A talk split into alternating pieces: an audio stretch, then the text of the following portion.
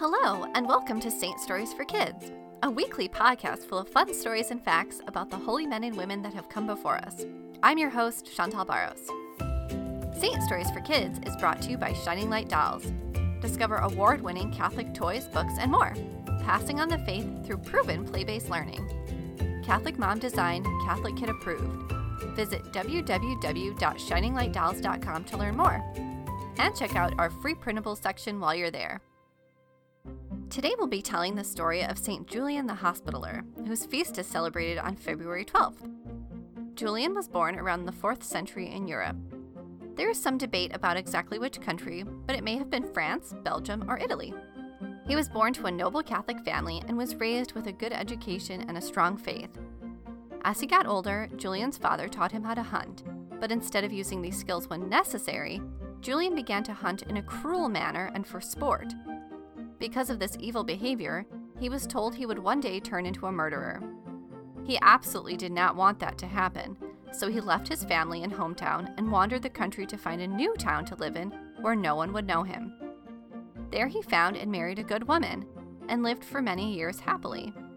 But sadly, one day, Julian flew into a rage when he mistakenly thought he had been betrayed and he murdered two people. Devastated by his own actions, Julian again fled and wandered aimlessly for many years. Finally, he came to a river that people feared crossing and decided he would spend the rest of his life helping people across as reparation for his sins. St. Julian Hospitaller is the patron saint of boatmen, carnival and circus workers, clowns, hospitality ministers, hunters, innkeepers, jugglers, murderers, pilgrims, and travelers. Now it's time for our story. A fierce storm raged outside Julian's little hut. The wind howled and rain pelted the roof fiercely. Julian lay in bed, staring at the roof, unable to sleep because of the noise of the storm. He sighed. He did not like laying around with his thoughts. He had done things in his life he deeply regretted, and it was because of those things that he lived alone by the river. Day and night, he helped people to cross the river whose currents were known to be incredibly strong and dangerous. He would wait in his little hut, and when he heard someone call or wave a flag on the opposite side, he would drag his boat through the sludge on the bank to the water's edge and row across to fetch them. It was dirty, hard, tiring work, but Julian had decided he wanted to spend the rest of his life helping other people to make up for his early life, and this was the way he chose to do it. But really, deep down, Julian felt that he was doomed. He hated himself for what he had done, and knew he would never be able to make up for the innocent blood he had shed. He rolled over on his bed of dried leaves, trying to get comfortable enough to sleep as the storm raged on. Julian! A voice called. Julian strained to listen. Surely he was imagining someone calling his name. How could he possibly hear someone calling him from the other side of the river during a storm like this? But again he heard his name, ringing out like a bell in the night. Julian! It called. He sat up, rubbed his eyes to make sure he wasn't dreaming, and sure enough, over the sound of the crashing waves, he heard his name again Julian! So Julian lit his lantern and ventured out into the night. It was pitch black, and the storm was still raging. He wrapped his tattered shawl around himself and pushed his boat out into the waves. The water stilled, and Julian quickly and easily crossed.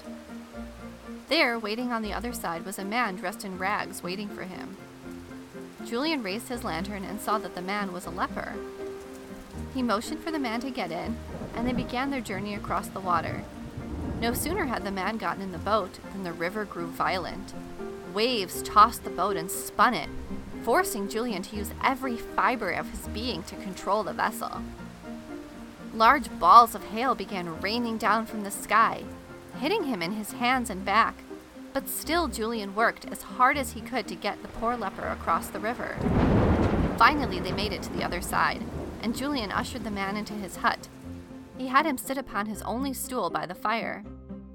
I'm hungry, rasped the sick man.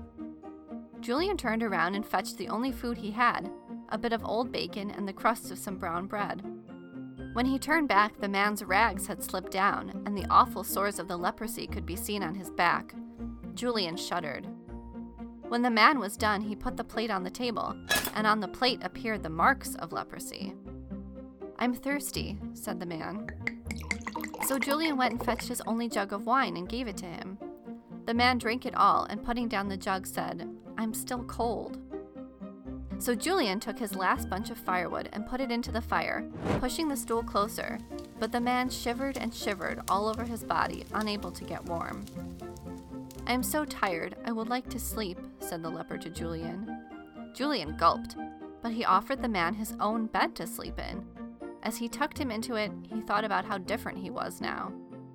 In his youth, he had killed animals just for fun. He had not appreciated how precious and valuable life is. He had scorned the sanctity of God's creation and taken pleasure in destroying it. Then, as an adult, he had flown into a rage and murdered innocent people.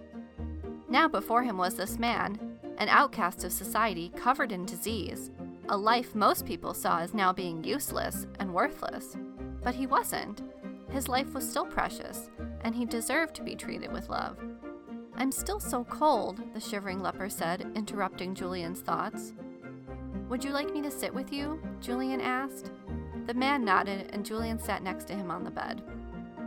Hold my hand, said the man, lifting his bony, scaly hand towards Julian. And Julian took it and held it in his own. Then suddenly, as he sat there, Julian noticed that the smell of rain was being replaced with the beautiful smell of roses, and the cold, scaly hand of the leper was now warm and soft. He looked down and saw laying before him not the leper, but Jesus. Your sins are forgiven, Julian, Jesus said, smiling at him. And Julian, weeping for joy, embraced Jesus. The story of St. Julian the Hospitaller reminds us that even terrible sinners can change and find a new life in Christ. St. Julian the Hospitaller, pray for us.